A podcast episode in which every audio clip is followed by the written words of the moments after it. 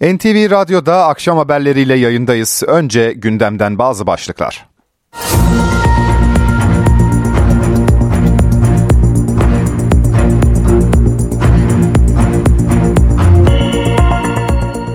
Cumhurbaşkanı Erdoğan, Batı basınının Gazze politikasını kendi siyasi hayatından örneklerle eleştirdi. Bugünlere manşetlerle çarpışa çarpışa geldik dedi. Cumhurbaşkanının mesajlarıyla başlayacağız.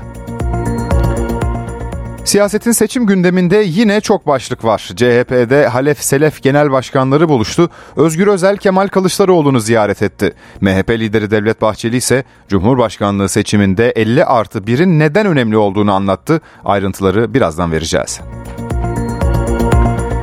İstanbul'da her an büyük bir deprem olma ihtimali yüzde kaç? Genelde uzmanlar bu konuda tahmin yürütmek istemese de Profesör Naci Görür'den riskin ne kadar büyük olduğunu hatırlatan bir açıklama geldi. Görür'ün o sözlerini de mikrofona getireceğiz. İstanbul'da yağış daha da kuvvetlenecek. 18 il için de aynı durum geçerli. Hafta sonu için meteorolojik uyarıları da alacağız. Gazze'de son durum, mevduat faizlerine ilişkin yorumlar, bir film senaryosu gibi ilerleyen gizli fon soruşturmasında yeni ses kaydı da başlıklarımız arasında olacak. Ben Ege Berk Kiraz, NTV Radyo'da akşam haberleri başlıyor.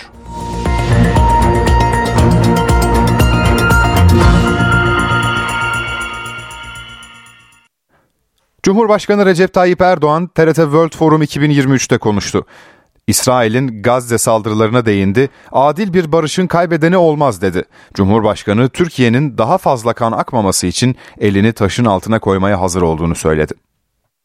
Adil bir barışın kaybedeninin olmayacağı gerçeği tartışmasız bir şekilde karşımızda durmaktadır. Temennimiz bizim adeta kendimizi paralayarak ısrarla dile getirdiğimiz bu hakikatin tüm taraflarca bir an önce idrak edilmesidir. Türkiye daha fazla kan akmaması, daha fazla gözyaşı dökülmemesi için elini taşın altına koymaya hazırdır. Adil bir barışa her zamankinden daha fazla ihtiyaç duyduğumuz günler yaşıyoruz. Kalıcı barışı tesiste kaybedilen her günün, her anın bedelini ateşe benzin döken batılılar değil, maalesef masumlar ödemektedir. Buna artık bir dur demenin zamanı çoktan gelmiştir. Sizlerin de gayretleriyle bölgemiz bir süredir hasret kaldığı barış ve istikrar iklimine inşallah yeniden kavuşacaktır. Milosevic nasıl mahkum olduysa inanıyorum ki Netanyahu ve onun yardakçıları da aynı şekilde yargılanacaktır ve sonunda mahkum olacaklardır. Türk demokrasisi ne zaman riske girse hemen vesayetçilerin tetikçiliğine soyunan postallı medya mensuplarını da asla unutmayacağız. Esasen kalemini, köşesini, ekranını güç odaklarının emrine verenlerin saldırılarına İstanbul Büyükşehir Belediye Başkanlığımızdan itibaren biz de defalarca maruz kaldık. Muhtar bile olamaz manşetinden 411 el kaosa kalktı provokasyonuna kadar nice medya operasyonunun hedefi haline getirildik. Ama bunların hiçbirine boyun eğmedik. Birleşmiş Milletler Güvenlik Konseyi'nin Gazze meselesinde sergilediği aziyet eminim bizim gibi sizlerin de yüreğini sızlatmıştır. Genel Sekreter Sayın Guterres'in insanlığın ortak vicdanına tercüman olan çabaları da maalesef konsey üyeleri tarafından sabote edilmektedir. Ana muhalefetin gündemi yerel seçim. CHP'de bugün Halef Selef buluştu. CHP Genel Başkanı Özgür Özel, CHP eski Genel Başkanı Kemal Kılıçdaroğlu'nu Ankara'daki ofisinde ziyaret etti. Özel Kılıçdaroğlu buluşmasında yerel seçim hazırlıkları ele alındı. İstanbul Büyükşehir Belediye Başkanı Ekrem İmamoğlu ise Memleket Partisi Genel Başkanı Muharrem İnce ile yaptığı görüşmenin ayrıntılarını paylaştı. CHP'den son haberlerle devam edelim. CHP Genel Başkanı Özgür Özel koltuğu devraldığı Selefi CHP'nin eski Genel Başkanı Kemal Kılıçdaroğlu'nu Ankara'daki ofisinde ziyaret etti. İki isim devir teslim töreninin ardından ilk kez bir araya geldi. Özel'in talebiyle yapılan görüşmede CHP Ankara İl Başkanı Ümit Erkol da yer aldı. Bir saat süren görüşmenin ana gündem maddesinin 2024 yılı Mart ayında yapılacak yerel seçimlerdi. İttifak arayışları ve bu kapsamda İyi Parti ile yapılan görüşmenin de değerlendirildiği ifade edildi. Kılıçdaroğlu'nun bazı belediye başkanları ile ilgili ricacı olduğuna ilişkin bilgilerse CHP yönetimi tarafından yalanlandı. Görüşmede hiçbir belediye ve başkanının isminin gündeme gelmediği ifade edildi. Bu arada İstanbul Büyükşehir Belediye Başkanı Ekrem İmamoğlu da Memleket Partisi Genel Başkanı Muharrem İnce ile yaptığı görüşmenin ayrıntılarını kamuoyuyla paylaştı. İnce'nin CHP'den İzmir Büyükşehir Belediye Başkan adayı olacağına ilişkin haberleri yalanladı. Sayın Muharrem İnce ile malumunuzdur ki biz e, uzun yıllara dayalı bir diyaloğa ve ilişkiye sahibiz. Bir araya geldik. E, yoğun bir biçimde İstanbul odaklı ve İstanbul'da e, güçlü bir şekilde destek olma konusundaki duygusunu benimle paylaştılar. Ben de çok mutlu oldum. Hiç öyle bir konu dahi geçmedi. Yani e, hani şöyle söyleyeyim ki konuşulabilirdi, bilgi paylaşımı olabilirdi. Hani kod adı İzmirse eğer İzmir'in adı bile geçmedi.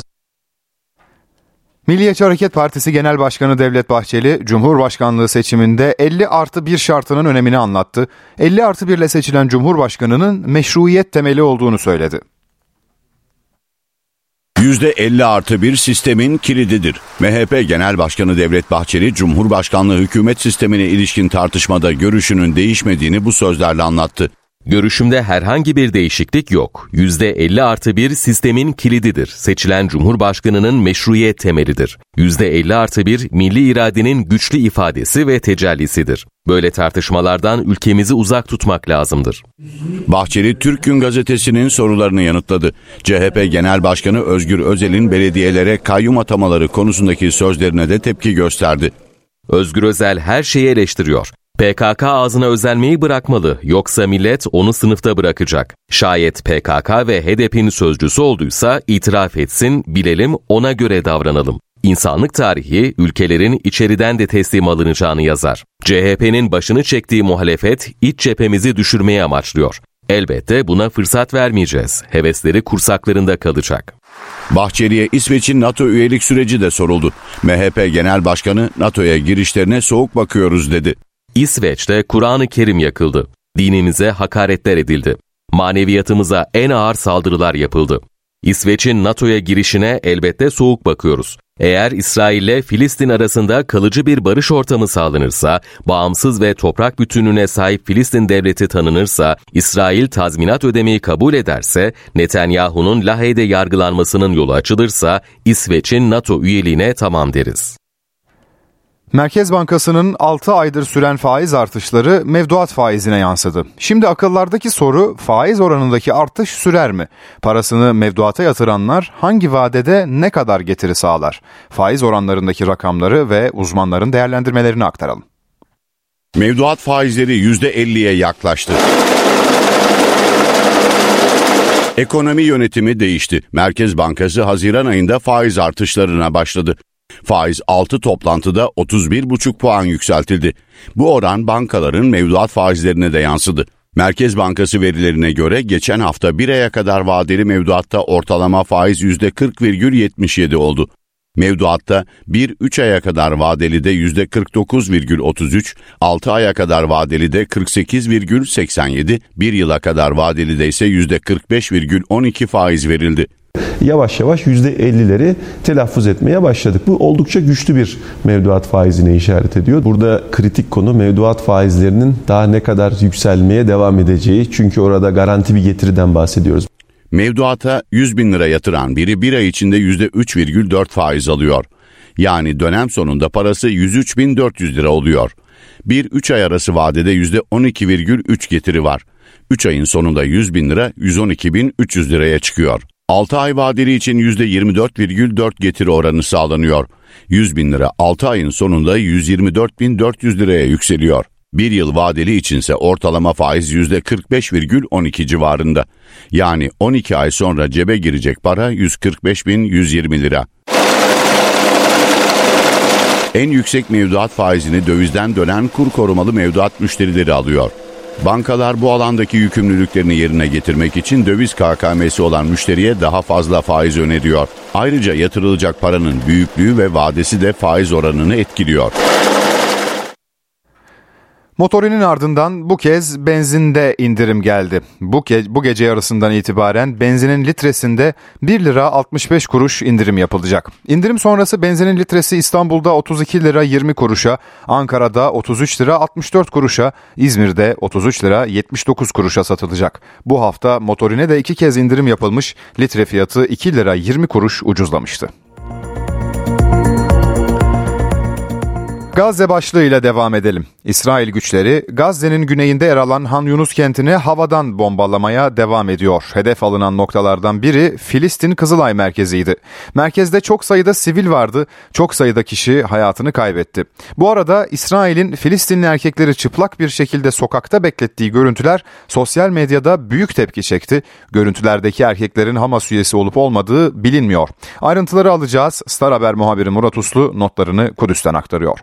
Müslümanlara yönelik müdahalesi sürdü. Cuma namazı olaysız bir şekilde sonlanmıştı. Üzerinden yarım saat geçtikten sonra protesto etmek isteyen, cuma namazına alınmayan bir grup Müslüman e, Mescid-i Aksa'ya doğru harekete geçti ve karşılığında da İsrail polisi gaz ve tazdikli suyla gruba müdahale etti. Evet Kudüs'te müdahale yaklaşık yarım saat boyunca sürdü. Polis gösterici gruba göz yaşartıcı gaz ve tazdikli suyla müdahale etti. 9. haftada da İsrail polisinin Kudüs'te Müslümanlara yönelik müdahalesi sürmüş oldu.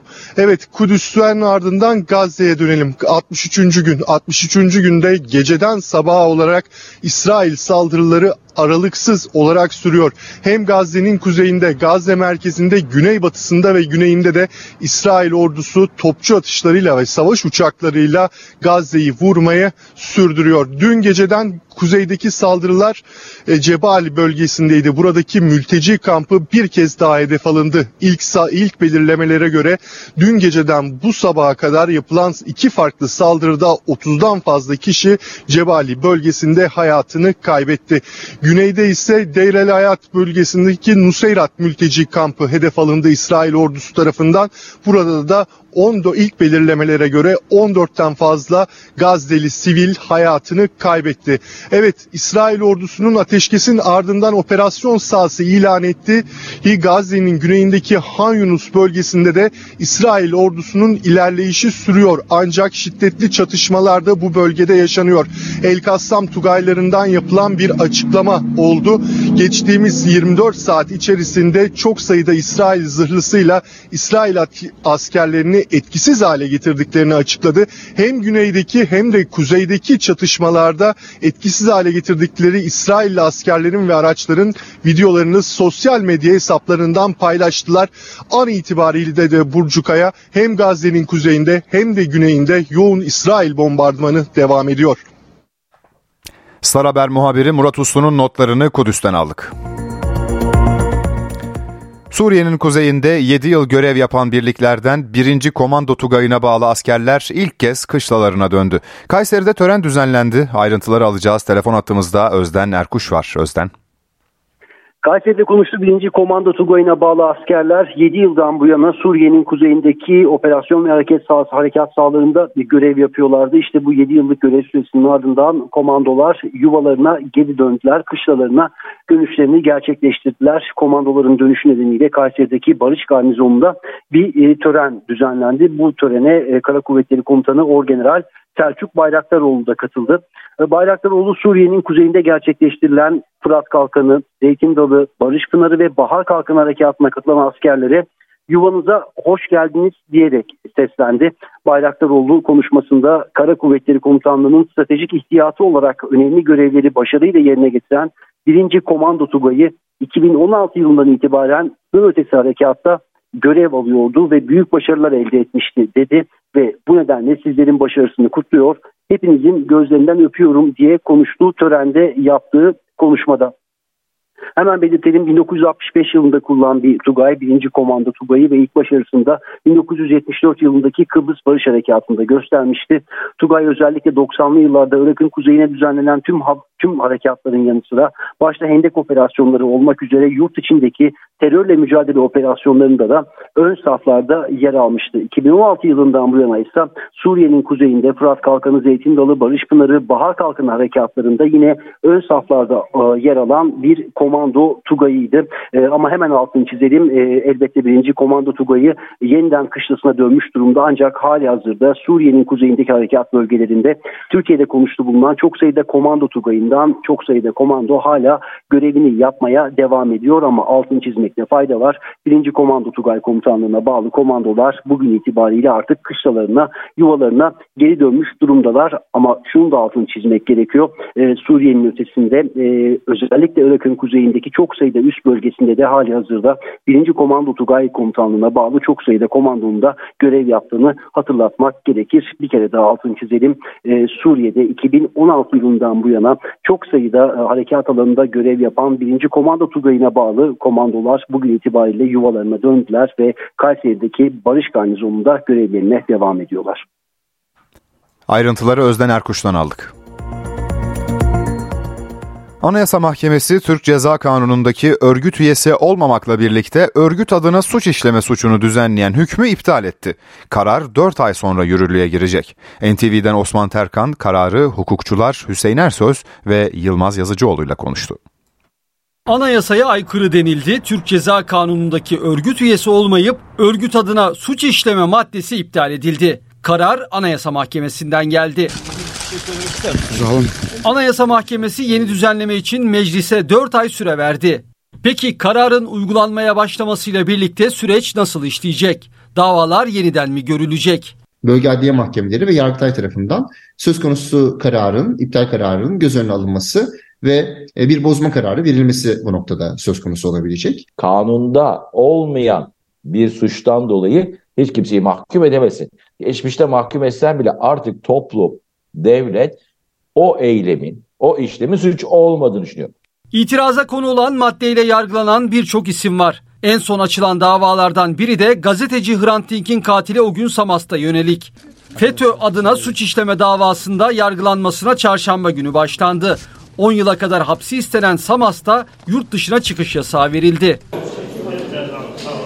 Anayasa Mahkemesi kararı sonrası cezaevinde olanların durumu da merak konusu oldu. Bu konuda farklı görüşler var. Cezaevinde olan, hakkında kesinleşmiş mahkumiyet kararı bulunan kişiler açısından Türkiye Büyük Millet Meclisi'nin bu konuda öncelikli olarak bir düzenleme yapması, bu düzenlemede belirlenecek olan suçun e, cezasının daha az olması ve, ve böylece kişi bir uyarlama davası açarak, yargılandığı mahkemede bir uyarlama davası açarak e, söz konusu cezasını düşürmesi söz konusu olabilecek. Çok hızlı ve seri olarak bir e, düzenleme yapmazlarsa 4 ay içinde bundan e, mahkum olan herkes dışarı çıkar. Mah yani bu hükümden mahkumiyet veremezsin. Ha, başka suçlardan, başka hadiselerden cezaları olanlar tabii ki cezalarını çekmeye devam edecek. 2015'ten bu yana çok ciddi olarak FETÖ suçlamalarıyla bundan dolayı mahkum olan birçok insan da var. Motosikletli kurye Emre Göçer'in ölümüne neden olan Somali Cumhurbaşkanı'nın oğlu hakkında yakalama kararı çıktı. Ancak zanlı Hasan Şeyh Mahmud'un 6 gün önce yani kazadan bir gün sonra Türkiye'yi terk ettiği anlaşıldı. Soruşturmaya dair son bilgileri NTV muhabiri Baran Bile anlatıyor. Motosikletli kurye Emre Göçer'in ölümüne neden olan Somali Cumhurbaşkanı'nın oğlu hakkında yakalama kararı çıktı. Ancak polis ekipleri Ataşehir'deki adrese gittiği zaman kendisini bulamadı Hasan Şeyh Mahmud'un 6 gün önce Türkiye'yi terk ettiği anlaşıldı. Hatırlayalım kaza 30 Kasım'da İstanbul Fatih'te meydana gelmişti. Somalili sürücünün kullandığı otomobil Yeni Kapı'da motosikletli kurbiye Emre Göçer'e çarptı.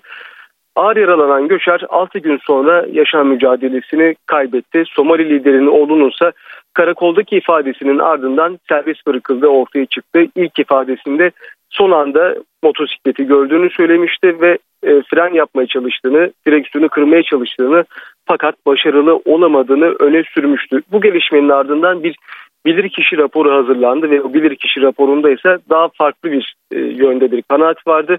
Asli kusurlu olduğu belirlendi. Hasan Şeyh Mahmud'un e, Emre Göçel'de ise herhangi bir hata tespit edilemedi. Öte yandan soruşturma devam ederken Emre Göçer yoğun bakımdaki tüm çabalara rağmen kurtarılamadı yaşam mücadelesini 6 Aralık'ta kaybetti ve Somalili sürücü hakkında 7 Aralık'ta yurt dışına çıkış yasağı getirildi. 8 Aralık'ta ise yakalama kararı çıkartıldı. Fakat bir kez daha belirtelim polis ekipleri Ataşehir'de belirtilen adrese gitti. Fakat Hasan Şeyh Mahmud'un 2 Aralık tarihinde Türkiye'den ayrıldığı tespit edildi. Baran Bila'nın notlarını dinledik.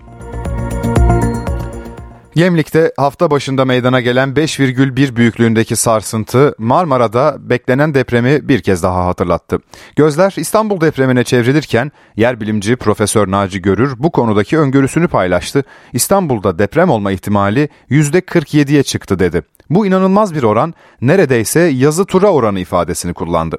Deutsche Welle Türkçe'ye konuşan yer bilimci görür, Gemlik depreminin Kuzey Anadolu fay hattının güney kolunda gerçekleştiğini dile getirip Büyük Marmara depremi ise aynı fay hattının kuzey kolunda bekleniyor dedi.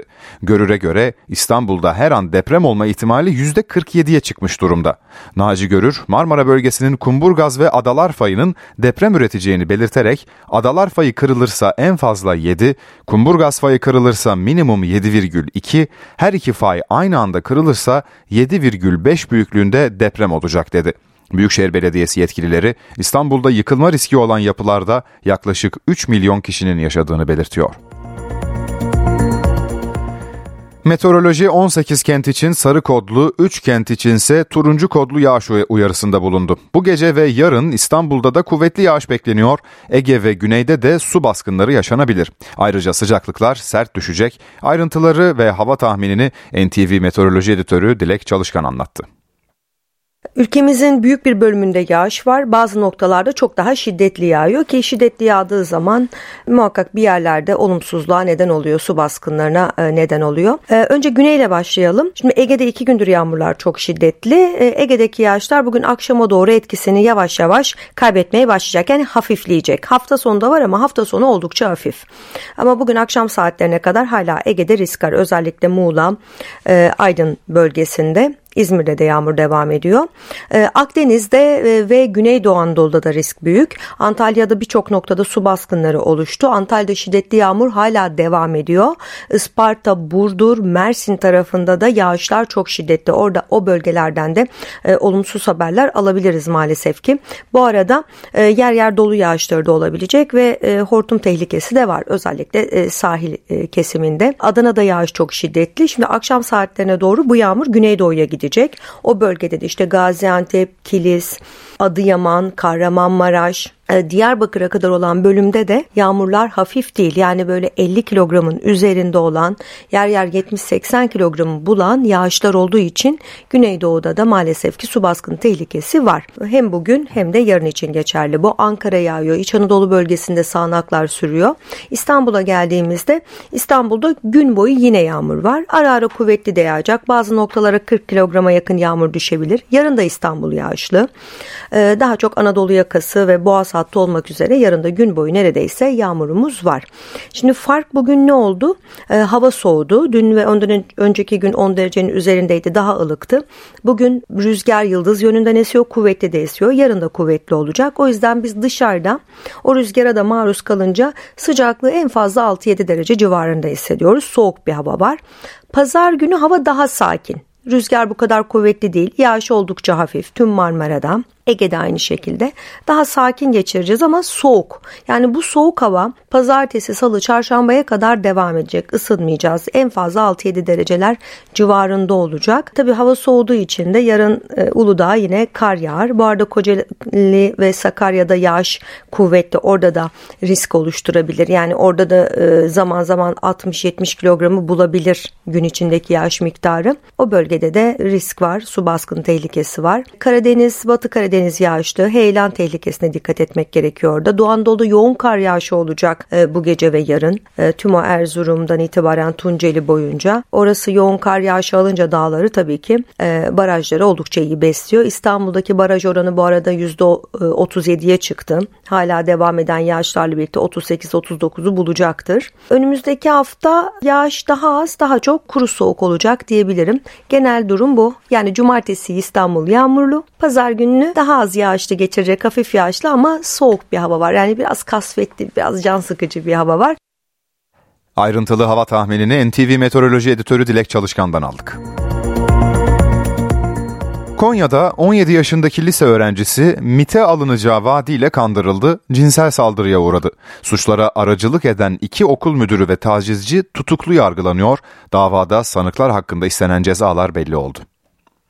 Konya'da 17 yaşındaki lise öğrencisinin istismara maruz bırakılmasıyla ilgili istenilen cezalar belli oldu. Savcı mütalasında tutuklu 3 sanıktan ikisi hakkında 36, biri hakkında ise 54 yıl hapis cezası istedi. Öğrenci GA geçen yıl okul müdürü tarafından seni MIT'e memur olarak alalım diyerek kandırılmış, daha sonra MIT görevlisi olduğunu söyleyen Ahmet Mandal'la tanıştırılmıştı. Öğrenci elektrik ustası Mandal'ın cinsel saldırısına uğradı. Olayın ardından başlatılan soruşturmada Ahmet Mandal'ın yanı sıra okul müdürü Harun Avcı da tutuklandı. Çocuğun ve Ahmet Mandal'ın dini nikahının kıyıldığı okulun müdürü Asuman Sahar Koleri de tutuklu yargılanıyor. Milli Eğitim Bakanlığı'nca yürütülen idari soruşturma kapsamında iki okul müdürü memurluktan ihraç edildi. Davada savcı mütalasını verdi. Mütalada tutuklu Ahmet Mandal'a 36, okul müdürleri Harun Avcı'ya 54, Asuman Sağar Koleri'ye 36 yıl hapis cezası istendi. Sanıklar cebir, tehdit veya hile kullanarak kişiyi hürriyetinden yoksun kılma, çocuğun nitelikli cinsel istismarı, sarkıntılık yapmak suretiyle cinsel saldırı suçlarından yargılanacak. Karar duruşması Konya 9. Ağır Ceza Mahkemesi'nde 2 Ocak'ta görülecek. Ankara'da 4. sınıf öğrencisi bir çocuğun başıboş köpeklerin saldırısında ağır yaralanmasıyla ilgili soruşturma başlatıldı. Açıklama İçişleri Bakanı Ali Yerlikaya'dan geldi. Yerlikaya sosyal medya hesabından mülkiye müfettişlerince olayın tüm yönleriyle araştırılması için soruşturma açılmıştır mesajını paylaştı. Bakan ağır yaralanan çocuğa şifa diledi. Ailesine geçmiş olsun dileklerini sundu. Çocuğun durumunun kritik olduğunu söyleyen baba Halil Yılmaz benzer saldırıların yaşanmaması için yetkililerden önlem almalarını istedi. NTV Radyo Sayıları hızla artan kuryelerle ilgili yeni düzenleme yolda. Ulaştırma Bakanlığı'nın hazırladığı taslağa göre ürünler için verilen teslim süresi taahhüdü ortadan kalkacak. Kuryelerin kullandığı motosikletler 10 yaşından büyük olamayacak. Dahası kuryelerin reflektif yelekleri üzerinde artık kurye ibaresi olacak. Yetki belgesi sahipleri çalıştırdıkları kuryelere koruyucu ekipman sağlamakla da yükümlü olacak. Bu düzenlemeyi Motokurye Derneği yöneticisi Ergün Pedük NTV Radyo'ya değerlendirdi. Malum her gün sayı artıyor, talep de artıyor ve bu talebi karşılamak için insanlar, işletmeler taahhütler vermeye başlıyorlar. E, bir süre kısıtlaması, bir zaman kısıtlaması aslında gerçekte olmayan bir şey. Sadece bir şehir efsanesinin uygulamasını bilmeyenler tarafından uygulamaya döktüğü bir durum bu. Hiçbir ürün, inanın hiçbir ürün 30 dakikada pişip, hazırlanıp, temizlenip vesaire olup bir yere gitmesi çok akılcı değil. Ancak geçmişte bu 30 dakikayı sadece zincir şirketler ulaşabildikleri mesafe olan 5 kilometre çapında bir alanda yapıyorlardı ve bu mümkündü. Hazır gıdaydı, üretimi yapılabiliyordu, kısa zamanda yetişiyordu. Şimdi bunu bir kebaba, bir e, dönere, bir vesaire şey uygulamanız, uyarlamanız mümkün değil. Dolayısıyla 30 dakika ya da herhangi bir zaman sınırlamasının olmaması çok doğru bir hareket. E, bu süre baskısı e, ne gibi sonuçlar doğuruyordu? Hem onu hem de başka sorunlara da değinebilirseniz çok iyi olur. Süre baskısı kuryenin hak edişiyle orantılı bir mevzu. Kuryeler özellikle uygulama şirketlerinde çalışanlar bir zaman taahhüdüne imza atıyorlar sözleşme yaptıklarında. Ve bu sözleşme karşılığında ulaştıkları hedefler neticesinde para kazanıyorlar. O hedeflere ulaşamazlarsa o paraları kazanamıyorlar. Örneğin günde 30 tane sipariş atması lazım. Haftada 240 tane sipariş atması lazım ki onu kurtarabilecek bir meblağı kazanabilsin. E bu günde 30 sipariş atabilmesi için 30'ar dakikadan 10'ar dakikada hadi dinlenme zamanı verseniz 40'ar dakika yapar. Bugün de 400 dakika yapar. E bir de buna e, yemek yedi, dinlendi, gittiği adresten geri döndüğü zamanlarını koyduğunuzda hele bir de adresin içine girdi, adreste yürüdü, kapıya kadar motoru sokmadılar gibi zaman kayıplarını soktuğunuzda, verdiğinizde adam çalışması gereken mesai saati içerisinde paket sayısını dolduramıyor ve dolduramadığı için para kazanamıyor. E bu açığı nasıl kapatacak? Hız limitinin 40 kilometre olduğu şehir içinde bir yerde 60 ile 70 ile 80 ile gidecek. Bu ileriden dönmesi gerekirken yaya geçidinden geçecek. Tersten gelecek. Kırmızıda geçecek. Kural ihlali yapacak ve trafikte birebir hayati tehlikeyle karşı karşıya kalacak. Ama zaman ortadan kalkarsa o zaman günde atacağı paketleri başka bir sistemde organize etmesi gerekecek. Hem uygulama şirketlerinin hem kuryenin. Bu sayede kurallara uyarak daha muntazam trafikte seyredecek. Tehlike minimuma inmiş olacak sürüş anlamında. Bu yıl yani elinizde bir veri var mı bilmiyorum ama tabii kaç motokurye trafikte kaza kurbanı oldu, yaralanan, hayatını kaybeden neredeyse her gün görüyoruz ve okuyoruz haberlerde. Açıkçası pandemiden sonra böyle bir veriyi net olarak hiç kimse tutmuyor. Çünkü pandemide çok daha sessizdi ortalık.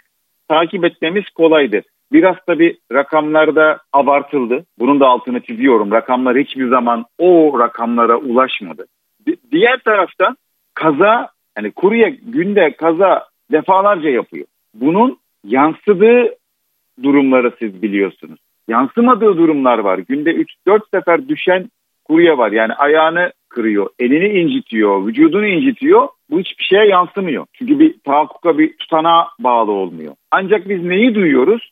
E, ölüme sebebiyetli olan kazalarda, yaralamalı kazalarda halkın galeyana geldiği kazaları biz biliyoruz. 2023 için sayı şudur diyemem. Ama şunu söylemek istiyorum. Kuryeler ya da motosikletli kurye işini yapmak isteyen bunu baside aldığı sürece her zaman kaza riski altında kalacaklar. Bir motosiklet kullanma eğitimini almadan ben bu işi nasıl olsa yaparım, motor kullanmakta ne var deyip ekipmanına da önem göstermeden bu işi yaparsa kaza kaçınılmaz ve e, kazaların sonucunda yaşanan dramlar da acı olaylarda kaçınılmaz bir hal alıyor. Süre baskısı dışında trafikte kuryelerin yaşadığı problemlerden bir tanesi de zannediyorum çok fazla görünür olmamaları. Yani araç büyük araç sahipleri motorlara çok dikkat etmiyorlar gibi bir e, anlayış ve bir gözlem ve genel bir e, görüş var benim gözlemlediğim. Ne çağrı yapmak istersiniz kuryelerin yaşadığı bu sorunlara karşı araç sürücülerine, vatandaşlara?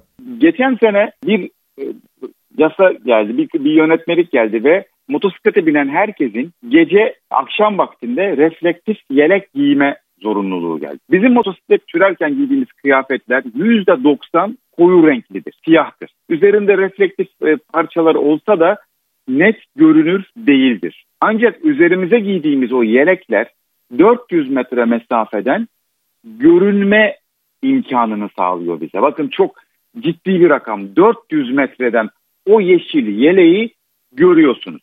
Siyah olursa bu elbise 2 metreden de göremezsiniz. Çünkü araç kullanırken özellikle İstanbul'da, özellikle büyük şehirlerdeki trafikte insanlar hep düz, hep trafiğin içinde duran bir vaziyette gittiği için sağına soluna bakmıyor çok geçip giderken. Sağa ya da sola şerit değiştirebiliyor. Yeşil yelek inanın gözünüzün ucuyla bile görseniz fark edebileceğiniz bir şey. Bu işi ticari olarak yapan sürekli trafikte kullananların sabahtan akşama kadar o yeşil yeleği üzerlerine giymeleri gerekiyor.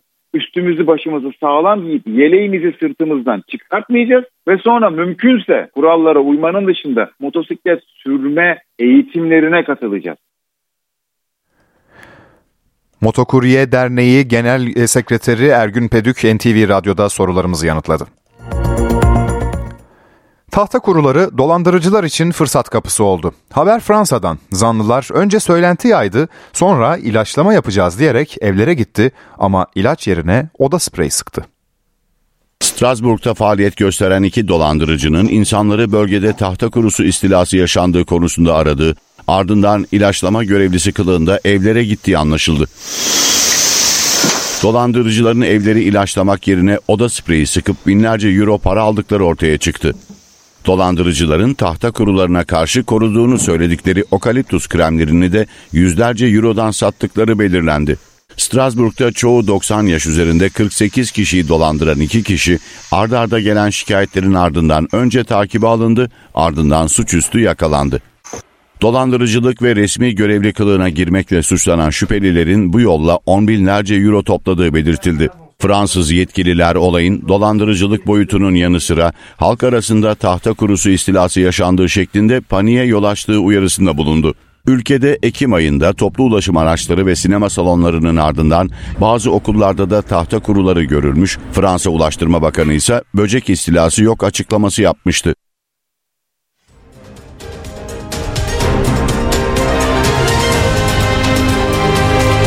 NTV Radyo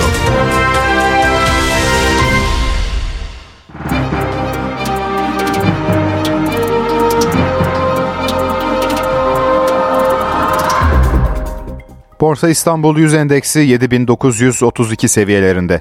Dolar 28 lira 98 kuruş, Euro 31 lira 16 kuruştan işlem görüyor. Euro dolar paritesi 1.07. Ons altın 2008 dolarda, gram altın 1870 liradan, çeyrek altın 3172 liradan satılıyor. Brent petrolün varil fiyatı 75 dolar.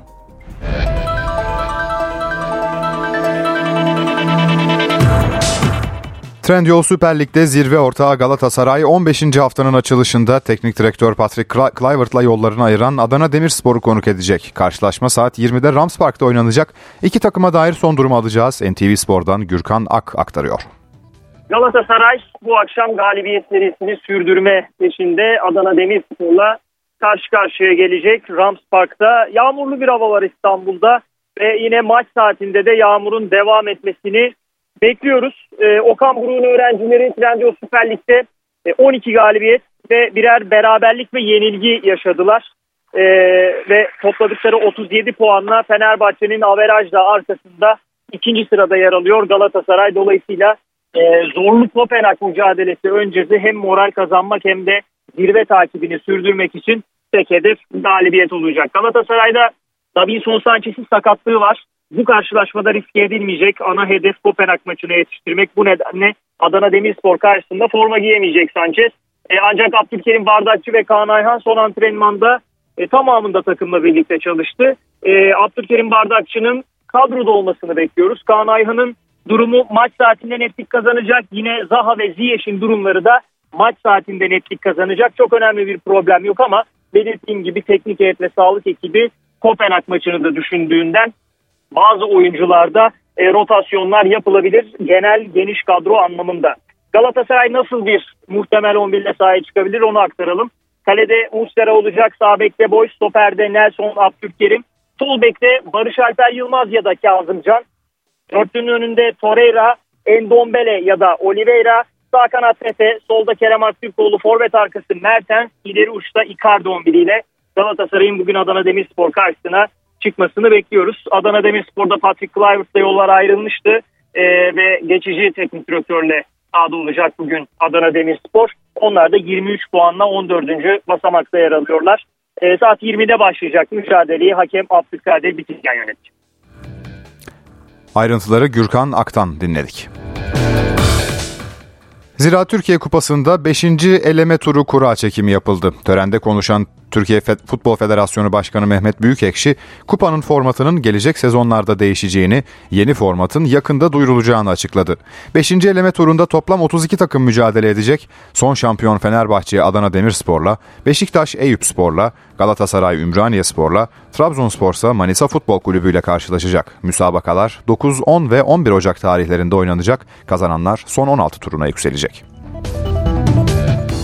Anadolu Efes Euroleague'deki çift maç haftasını 2'de 2 ile kapattı. Lacivert Beyazlılar deplasmanda Alba Berlin'i 97-89 yendi. Shane Larkin yıldızlaştığı Anadolu Efes çift maç haftasında 2'de 2 yaptı. Lacivert Beyazlar Eurolig'in 13. haftasında konuk olduğu Alba Berlin'i 97-89 yendi ve bu sezonki 7. galibiyetini aldı. Karşılaşmanın ilk devresinde ev sahibi ekibin üstünlüğü vardı. Tiaman ve Procida ile yüksek üçlük isabeti tutturan Alba Berlin soyunma odasına 40-37 önde girdi. Her iki takımın da rahat skor bulduğu için çeyrekte de Alman ekibinin 65-64 üstünlüğü vardı. Maçın son periyodunda ise Shane Larkin fırtınası esti.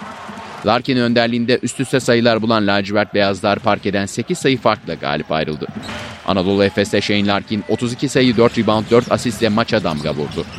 Bu sezonki 11. yenilgisini alan Alba Berlin'de ise Johannes Thiemann 31 sayı 6 rebound 2 asistle kariyer rekorunu kırdı fakat mağlubiyeti engelleyemedi. Erdemcan'ın ekibi Euroleague'de sıradaki maçında deplasmanda Maccabi Tel Aviv ile karşılaşacak.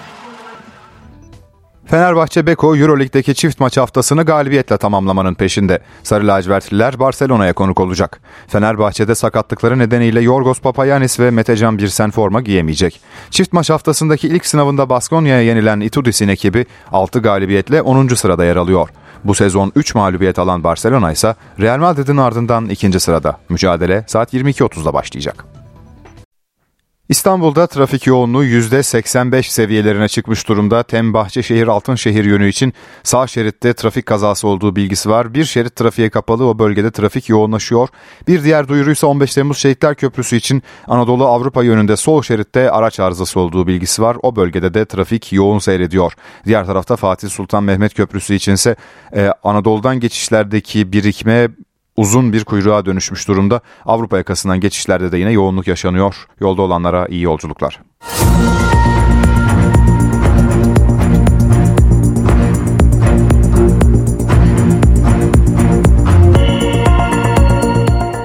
NTV Radyo'da gelişmelerle yayındayız. İsrail'in Gazze saldırılarında 9 hafta geride kalırken kayıp sayısı 17.487'ye yükseldi. Ordunun Gazze'nin güneyine bombardımanı sürerken İsrail televizyonlarında tepki çeken bir görüntü yayınlandı. O görüntülerde Hamaslı olup olmadığı bilinmeyen bir grup erkek sokaklarda üstleri çıplak şekilde oturtulmuştu. Gözleri bağlı erkekler kamyonlara bindirilip bilinmeyen bir yere götürüldü. Akıbetleri meçhul. Ordu sözcüsü erkeklerin Hamaslı olduğunu iddia edip sorgulandıklarını belirtti. Cumhurbaşkanlığı İletişim Başkanlığı Dezenformasyonla Mücadele Merkezi'nden bu sözlere tepki geldi. Açıklamada yakalanan kişilerin Hamaslı olduğu iddiasının doğru olmadığı belirtildi. Gözaltına alınanların Hamas üyesi olduğuna dair herhangi bir kanıt sunulamamıştır. Bu kişilerin kamp ve okullarda barınan siviller olduğu anlaşılmaktadır denildi.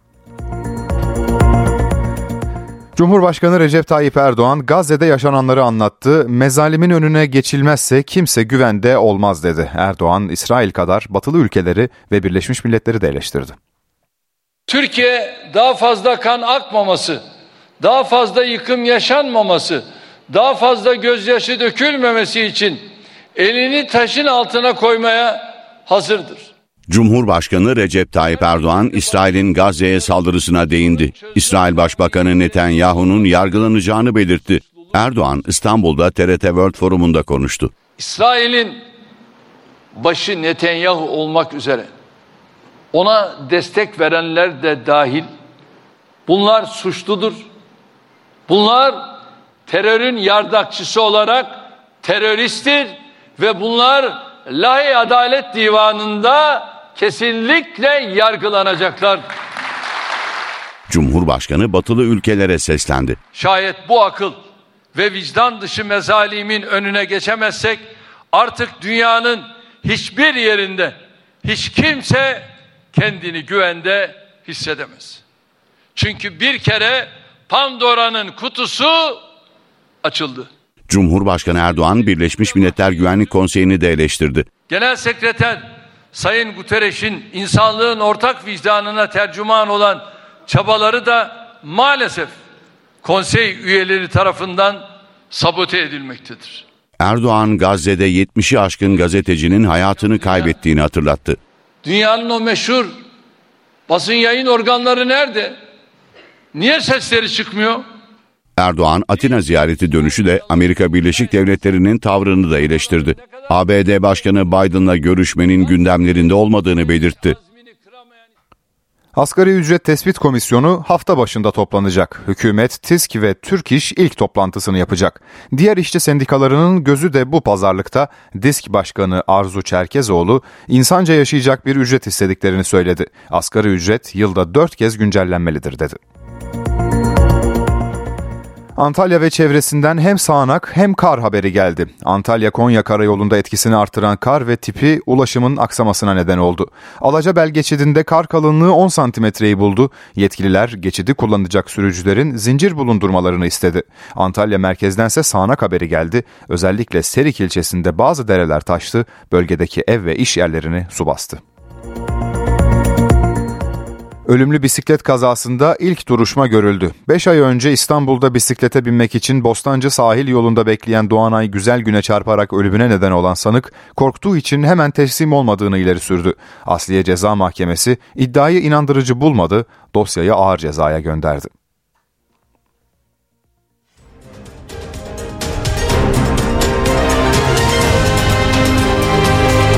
NTV Radyo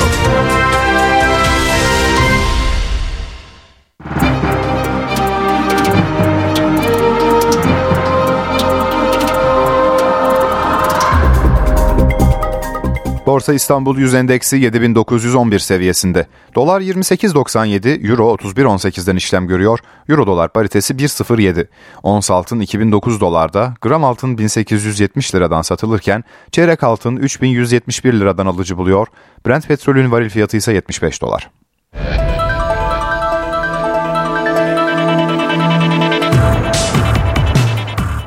Süper Lig'in 15. haftası bu akşam Galatasaray Adana Demirspor mücadelesiyle başlıyor. Sarı Kırmızılılarda Davinson Sanchez sakatlığı nedeniyle forma giyemeyecek. Hafif ağrıları bulunan Abdülkerim, Kaan Ayhan, Zaha ve Ziyech'in durumları maç saatinde netlik kazanacak. Karşılaşma saat 20'de Rams Park'ta oynanacak.